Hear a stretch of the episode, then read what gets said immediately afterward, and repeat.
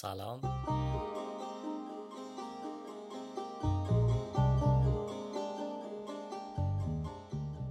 من علی لامعی و شما به قسمت سوم از فصل اول پادکست فارسی مدرسه نرا گوش می‌دید.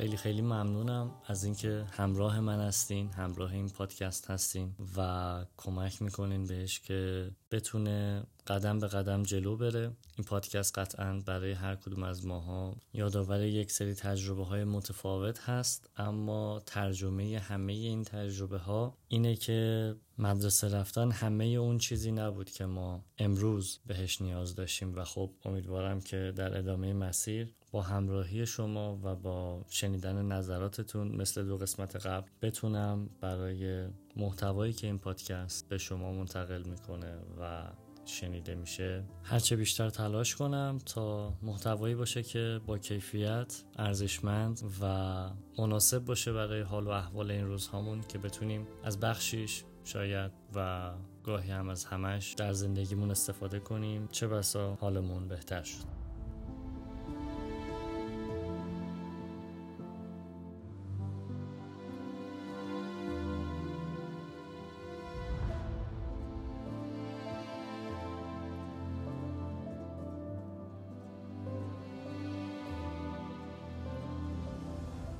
اینجا از عزیزانی که تازه پادکست فارسی مدرسه نرو پیوستن تقاضا می‌کنم که حتما پادکست رو از ابتدا شروع کنن به شنیدن چون که پادکست یک سیری رو دنبال می‌کنه و به ترتیب گوش دادن این سیر به درک هرچه بهتر اون موضوع و هدفی که دنبال میشه کمک می‌کنه و امیدوارم که خیلی زود به قسمت هایی که به روز منتشر میشه برسونید خودتون رو و همراه باشید همچنان با ما مثل قبل تا حالا که بتونیم این موضوع رو با همدیگه پیش ببریم.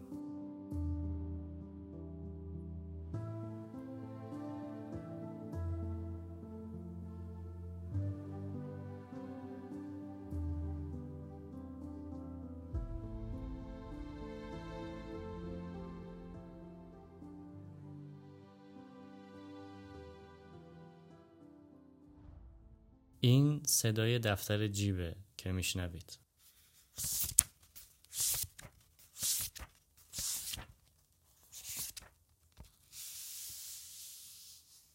و این صدای نوشتن داخل یکی از دفترهای جیبه.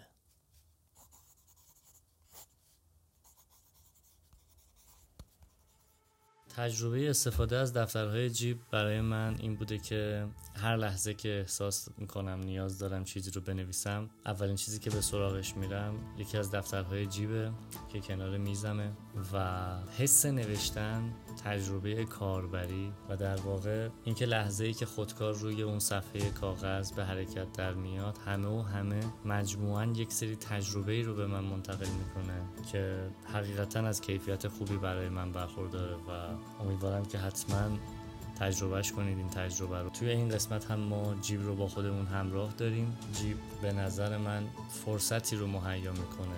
با طراحی هایی که داره و با دفترهایی که تولید می‌کنه ما بتونیم به این فکر کنیم که نوشتن کم از معماران فکر کردن نیست و فضای این فکر کردن نیاز به یک پایه‌ای داره که به نظر من از نوشتن میاد. و چقدر خوبه اگر تمام جزئیاتی که برای نوشتن بهش نیاز داریم رو یک جا داشته باشیم که اونها توی جیب مهیا هستن. ممنونم از جیب.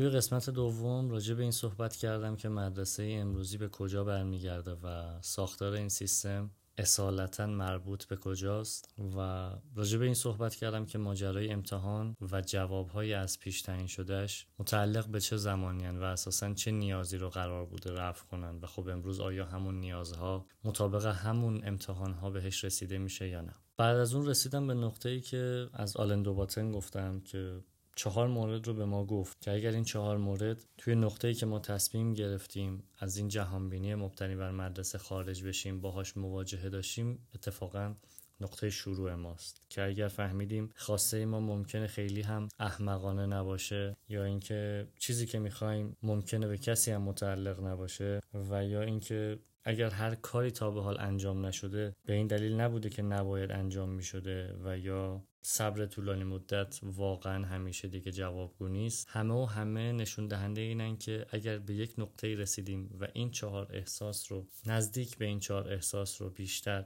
باهاش مواجه شدیم اون نقطه دقیقا نقطه هستش که ما به این درک و تصور حداقل بیشتر از قبل رسیدیم که می‌خوایم از این فضا خارج بشیم. فضایی که ازش دارم صحبت می‌کنم مدرسه که در اون مشق نوشته میشه مشق به عنوان یک ارزش قلم داد میشه و آیا همه ارزش های ما زیل اون نمره معنی پیدا می‌کنه؟ به این سوال فکر کردیم و فکر می‌کنم که امروز حداقل پیش خودمون براش یک جواب داریم و امیدوارم که جوابی که بهش رسیدید حالتون رو خوب کرده باشه.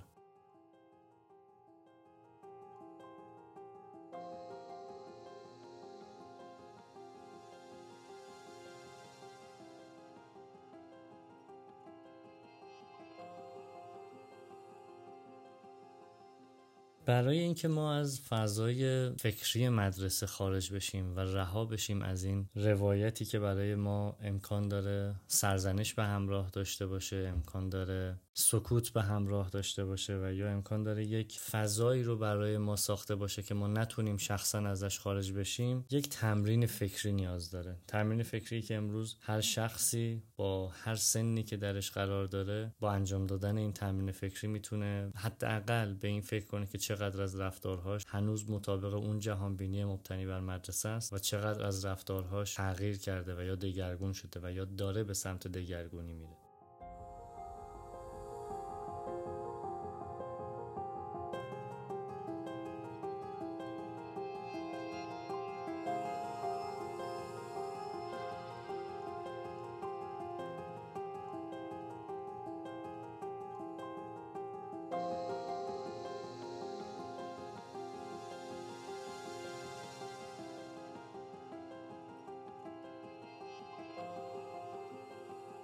این تمرینی که ازش صحبت می‌کنم یک تمرین یک دو سه چهار مرحله ای نیست. صرفا یک سوال از خودمون و کافیه که از خودمون بپرسیم. آیا برای اینکه الان در خصوص اینکه چه رفتارهایی می‌کنیم و چقدرش مطابق اون جهان بینی مبتلی بر مدرسه است آماده هستیم که فکر کنیم؟ این آماده بودن برای فکر کردن و این مراجعه کردن به درون خودش یک نوع تمرینه که یکی از اساسی ترین سوال هایی که ما می‌تونیم از خودمون خودمون بپرسیم که طرز فکر و احساسمون نسبت به این موضوع پیش خود ما چطوره.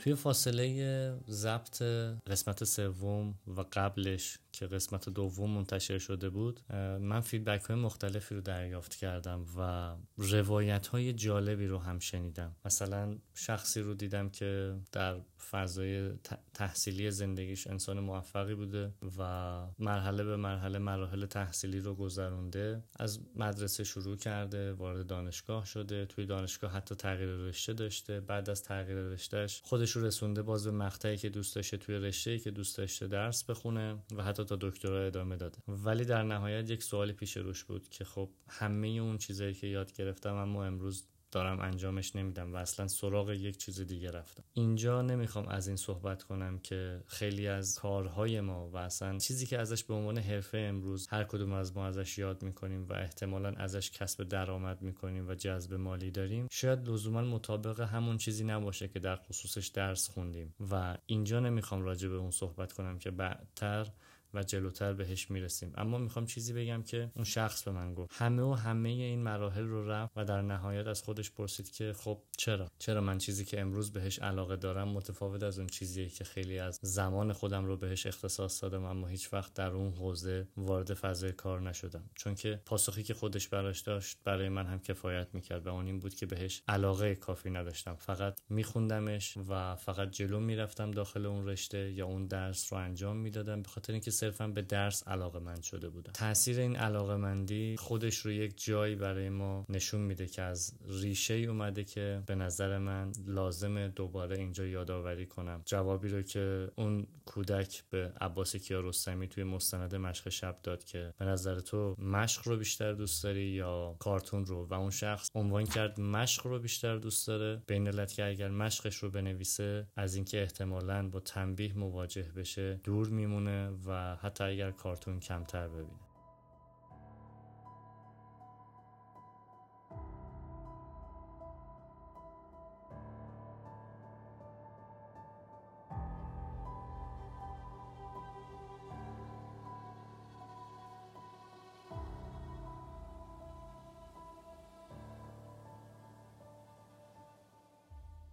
می‌خوام جلوتر برم و از آلن دوباتن بیشتر بگم. اینجا الان تقریبا ما حدود فصل چهار کتاب آنچه در مدرسه به شما یاد نمی‌دهند از آلن دوباتنیم که خانم توران عالی اونو ترجمه کرده و توی قسمت اول اون رو معرفی کرد. اینجا آلن دوباتن میگه که ما توی زندگی خودمون فضایی داریم یک محیطی داریم که عمدتا با افرادی احاطه شده و دور ما رو یک سری افرادی گرفتن که غالبا ما فکر می‌کنیم اونها همیشه بیشتر از ما می‌دونن. اگر ما یک فرد چهار ساله هستیم یک فرد چهار پنج ساله هستیم عموما شخصی که کنار دست ماه ممکن از ما بیشتر بدونه و این بیشتر دونستن اون موقع به ما اینطور القا کردن که احتمالا از هوش بالاتری برخورداره. ولی خب متوجه شدیم که اینطور نیست. ما توی فضای مدرسه که با این افراد احاطه شده در واقع یک سری چیزهایی رو یاد می‌گیریم. عملا یک تاثیر و یک انگار روی کردی دارن که می‌خوان روی ما این تاثیر رو بذارن که فرایندی که داره انجام میشه و پیش میره یه فرایند محدود کننده است. در واقع ما ملزم به استفاده از اطلاعات و تکنیک هایی هستیم که یا والدین یا معلمانمون در طول چند دهه ایجاد کردنش و هیچ وقت هم بازنگری نشده و اگر هم بازنگری شده همچنان اون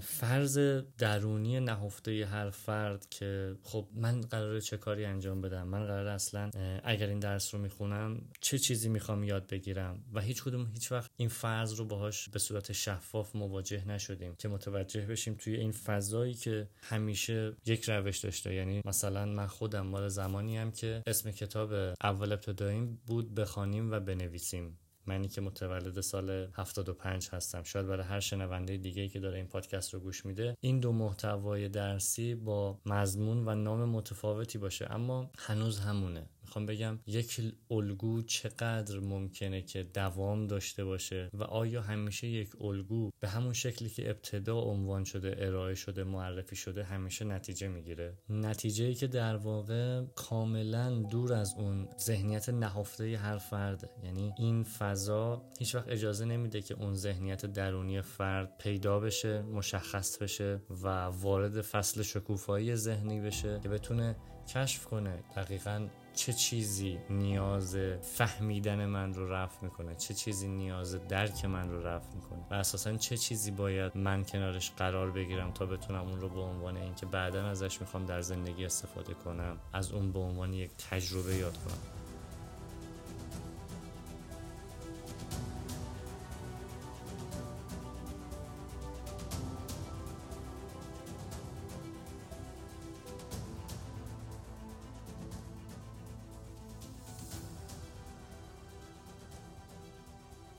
وقتی که همیشه این سوال ها رو با خودمون میپرسیدیم قطعا به همون گفتن که اونها بهتر از شما می‌دونن. پس بنابراین پیرو باشید مطیع باشید و بذارید که کارشون رو انجام بدید. که طبیعتا در مواجهه با این جمله و این حرف ممکنه که خیلی زیادی از افراد استوب کنن متوقف بشن بپذیرن چیزی رو که شنیدن. اما عمدتا گاهی هم وجود دارن آدم هایی که توی یک سری از این لحظات یک نتیجه معکوس می‌گیرن. از این چیزی که شنیدن و چیزی که دریافت کردن و احساس می‌کنن که نه این تمام اون چیزی که من نیاز دارم نیست و فرصتی هست برای اینکه پیدا کنم بگردم جستجو کنم و در خصوص اینکه طبیعتا چه چیزی برای من مفیده قدم بردارم و فکر کنم و خب این خودش یک شروع قشنگه یک موقعیت زیباست یک موهبت به نظر من.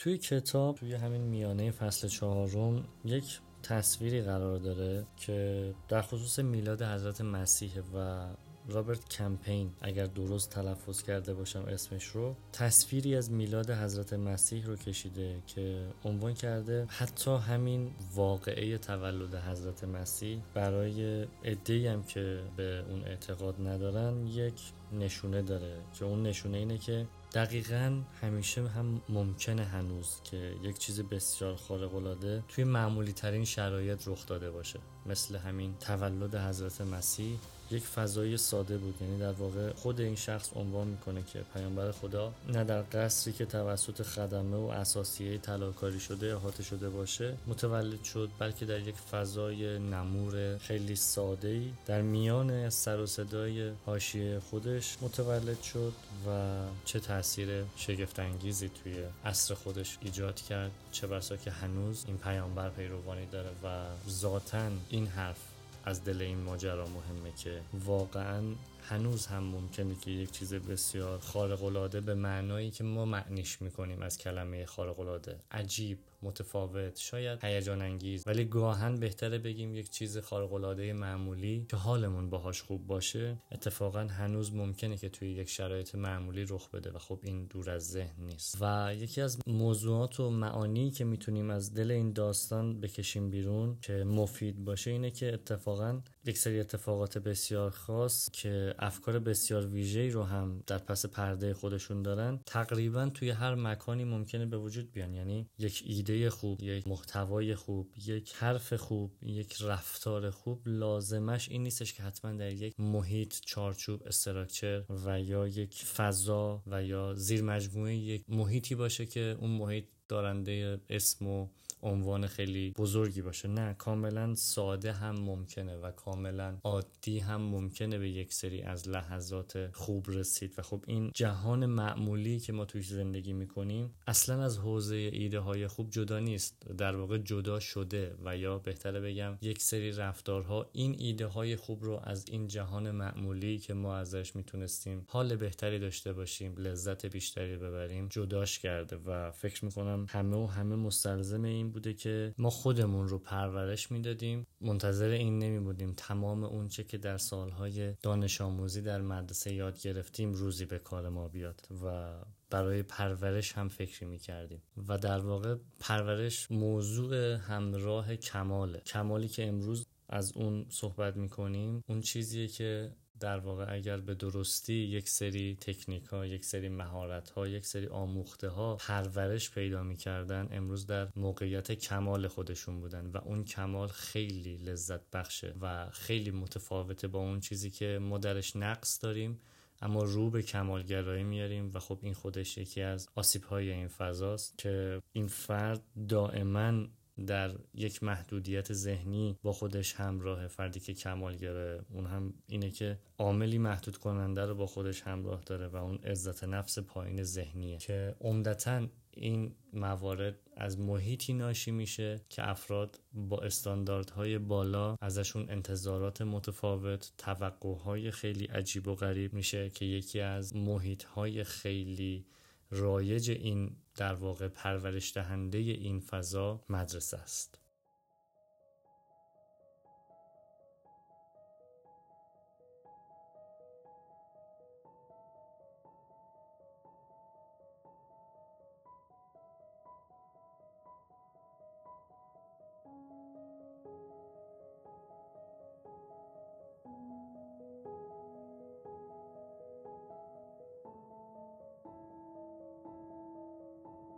خیلی اوقات فقط کافیه به این فکر کنیم که نابغه ها هیچ تفاوتی با ما ندارن. یعنی فقط و فقط در ذهن یک نابغه افکاری که ما تا به حال اون رو نادیده می گرفتیم تکرار شده و اون بهش توجه کرده اون رو پیش برده و حالا تبدیل شده به اینکه ما فکر می‌کنیم اون نابغه است. اما در واقع افکار نوابق متفاوت با افکار ما نیست. یعنی اونها به تازگی فقط یاد گرفتن که به طور متفاوتی نسبت به قبل اینکه به اون ایده برسن حالا فکر کنن و این شجاعت رو داشتن که به این افکار پایبند باشن. حتی زمانی که فکر می‌کردن این افکار با اکثریت همخونی نداشته باشن اما خب خب در نتیجه پیش بردنش. بر علیه نادانی قدم برداشتن بهتره بگم و گستاخانه و انتقام جویانه به این سمت رفتن که اون ایده ای که بهش رسیدن رو به نتیجه برسونن. و خب این نتیجه اعتماد به نفسیه که در تصورشون به اونها کمک می‌کرده نسبت به چیزی که بهش ایمان داشتن باور داشتن به نحوی رفتار کنن که اون رو بتونن براش نتیجه ایجاد کنن که از دل اون نتیجه حال خوبی رو تجربه کرده باشن. اینجا می‌خوام یه موضوعی رو از آلن دوباتن که اینجا مطرح می‌کنه با یه روایتی که همین چند ساعت پیش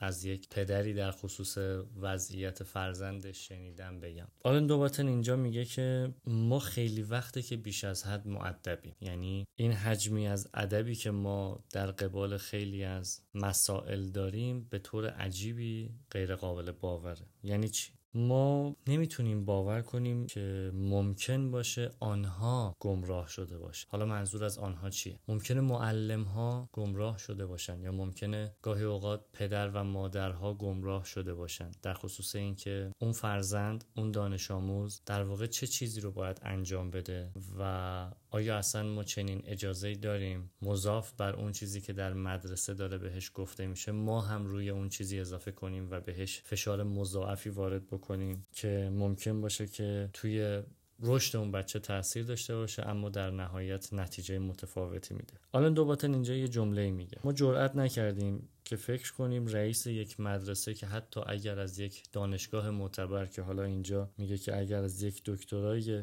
با کیفیت در یک دانشگاه با کیفیت فارغ تحصیل شده باشه اصلا برای ما فرقی نمی‌کنه. و در واقع مهم این نیستش که فرد از کجا میاد چه سطحی داره. چیزی که برای ما مهمه اینه که الان در موقعیتی که شاید به عنوان معلم مدیر و یا هر کسی که در حوزه آموزش داره رفتار می‌کنه حداقل برای ما مسجل شده که فهم بسیار کمی از منابع اصلی موفقیت تحصیلی داره. یعنی نمی‌دونه که یک موفقیت تحصیلی تمام اون چیزی که بهش میگن درس نیست و خب این ادب بیش از حد ما در قبال این موضوع به نوعی نه اینکه نیاز به بی ادبی باشه نه. در واقع نیاز به اینکه ما بگیم مطرح کنیم که اتفاقا ممکنه این روش خطرناک باشه که اگر ما همیشه همه آنچه که گفته شده رو بپذیریم و هیچ وقت سوالی مطرح نکنیم از قبل اعتماد به نفسی که می‌تونیم ازش رشد کنیم ماجرای جدیدی و یا ایده جدیدی از دلش به وجود نیاریم و خب این فرصت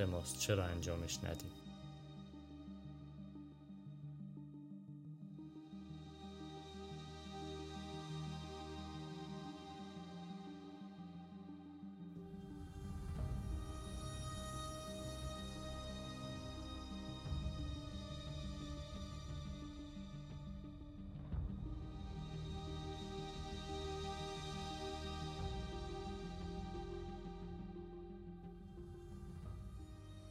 ربط این چیزی که تعریف کردم به اینکه گفتم همین چند لحظه قبل تر از اینکه پادکست رو ضبط کنم با یک پدری صحبت می کردم چیه؟ در واقع این پدر برای من داشت تعریف می کرد که اصلا فرزند من گاهی اوقات نیاز به این نمی‌بینه که مشق رو بنویسه. ولی خب خیلی از چیزهایی که در طول روزمره باهاش برخورد می‌کنه بیشتر حس خوب می‌گیره. در واقع کلام بهتری داره. لحظاتی که حتی در خصوص مشق باهاش صحبت نمیشه. حال و رفتار آرومتری داره. آروم نه به معنای اینکه گوشه گیر باشه نه. متعادلتره معمولی تره رفتار آرام بخشتری داره انجام میده. در واقع زمانی که مواجه میشه با موضوع مشق درگیر این میشه کودک که در موقعیت تحصیلی قرار داره که حالا این کودک در اول دبستان بود. دائما به این فکر می‌کنه که خب چون من اگر اول دبستانم و اگر الان در موقعیتی که قرار دارم تمام آن چیزی که به من گفته شده به بهترین شکل و به درستترین شکل انجام نشه صد درصد ممکنه که در ادامه مرحله به من آسیب بزنه. ولی خب اینطور نیست. ممکنه که فرد واقعا در این موارد و مفاهیمی که بهش آموزش داده میشه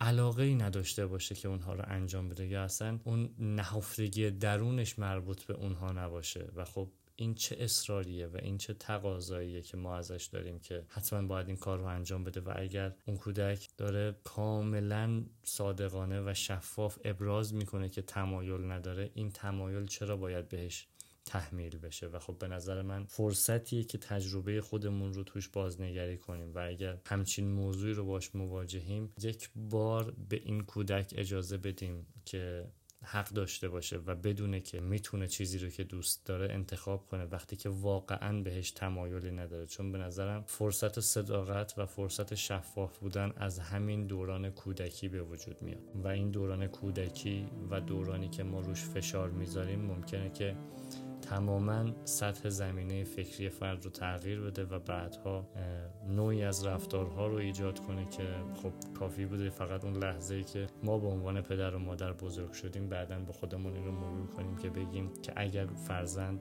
کودک باقی میموند بهتر بود. و چقدر خوبه که بهش فکر کنیم. اگر قرار در آینده این حرف رو بزنیم که مواظب خودمون هم باشیم ابتدا که بدونیم با اون کودک چطور رفتار کنیم که هیچ وقت این حرف تکرار نشه و هر دو هر دو حال خوبی داشته باشیم.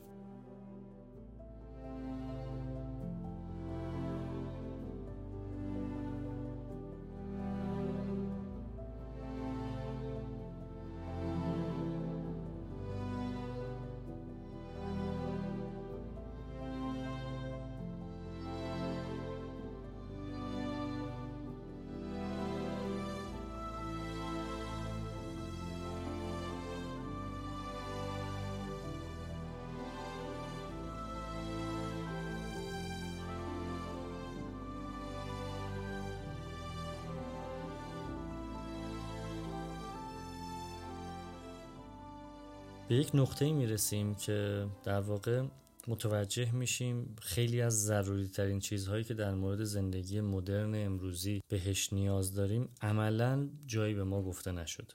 جایی فهرست نشده جایی در خصوصش محتوای آموزشی گفته نشده. لیستی وجود نداشته که هیچ وقت ما بهش مراجعه کنیم. ببینید بعد از اینکه از این فضا خارج میشید حالا حتی بعضا در دانشگاه ها هم بهش توجهی نمیشه و عمدتا آدم ها خودشون باهاش دست و پنجه نرم می‌کنن. حالا این مشکلات چیه و آلن دوباتن اونها رو چطور فهرست کرده؟ اول عنوان می‌کنه که چگونه می‌توان زندگی زناشویی شاد را رواج داد؟ دوم میگه که چگونه می‌توان شهرهایی ساخت که به اندازه مراکزی بزرگ دلپذیر و جذاب باشند؟ چگونه به شکل مناسب تعلیم داده شویم؟ چهارم میگه که چگونه مطمئن شویم که در نهایت کاری را انجام می‌دهیم که واقعا دوست داریم؟ چگونه می‌توان گفتگوهای جالبتری چه از نظر کیفی و چه از نظر کمی برقرار کرد؟ و عنوان می‌کنه که چگونه می‌توان سود و فضیلت را به شکل قابل اعتمادی با یکدیگر تراس کرد؟ و در نهایت کوتاهترین جمله در این حوزه و مهمترین جملهش رو میگه که چگونه از خلاقیت خود استفاده کنیم؟ می‌بینین اینها هیچ کدوم پنهان نیستن اینها هیچ کدوم ضعف نیستن اینها همه در ما قرار دارن. یعنی تمام این جمله هایی که ابتدا آلن دوباتن لیست کرد گفت و در پایانش عنوان کرد چگونه از خلاقیت خود استفاده کنیم. همگی می‌تونه زیل همین چگونه از خلاقیت خود استفاده کنیم. بیاد خلاقیتی که درون ما هست خلاقیتی که همون نهفته درون ماهی که خیلی از اوقات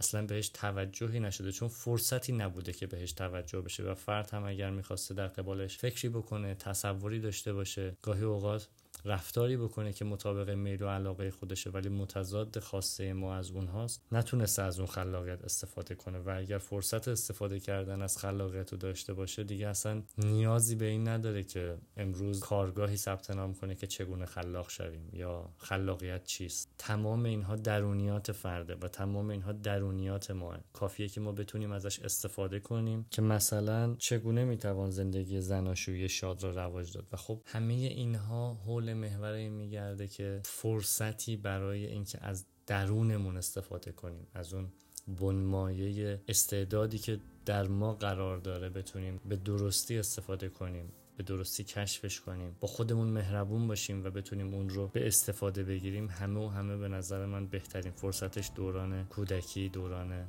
مدرسه رفتن و دورانیه که گفتم توی قسمت دوم دوازده سال درنگ در یک محیطیه که تونم بگم جذابیتی شاید نداره. اینجا می‌خوام کم کم در واقع به انتهای این قسمت که قسمت سوم از فصل اول پادکست مدرسه نرو هست برسم. با یک جمله از آلن دوباتن اون رو می‌خوام شروع کنم که ماجرایی که خودم باهاش چند روز پیش مواجهه داشتم براتون تعریف کنم. آلن دوباتن میگه که مرز دانش دور نیست. ممکنه که در اتاق خواب ما باشه دور میز شام خونه ما باشه یا توی خیابونهای محلی باشه که توش زندگی می‌کنیم. اما هرچی باشه قطعا توی مدرسه ای نیست که من چند روز پیش توی یکی از خیابونهای تهران دیدم. مدرسه ای که فکر می‌کنم دو یا سه طبقه داشت ابتدایی بود و به نظرم نمیاد. دلیل اینکه پنجره های یک مدرسه تماما با نرده پوشیده شده باشه و فرصت حتی ورود ذره نور به داخل کلاس اون اتاق داده نشده باشه چه دلیلی می‌تونه داشته باشه؟ اما می‌خوام بگم که قطعا و یقینا مرز دانش دور نیست. همونطور که آلن دوباتن میگه و قطعا و یقینا مجددا می‌تونم بگم که مرز دانش در یک مدرسه نیست که درزهای ورود نور اون هم بسته شده باشه. چه بسا اینکه اون فضا محیطی باشه برای آرامش فرزند و یا کودک ما.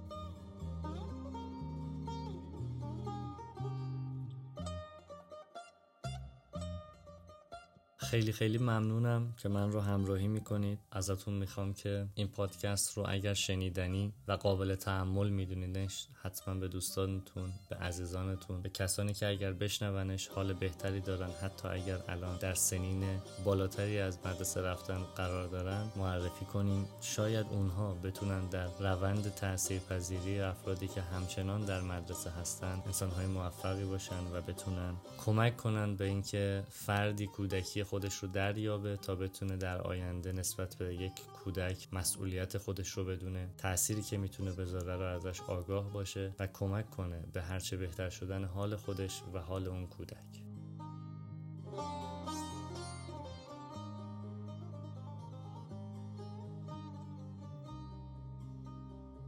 شما سومین قسمت از فصل اول پادکست فارسی مدرسه نرو رو شنیدید. من علی لامعی که این پادکست رو شبها ضبط می‌کنم.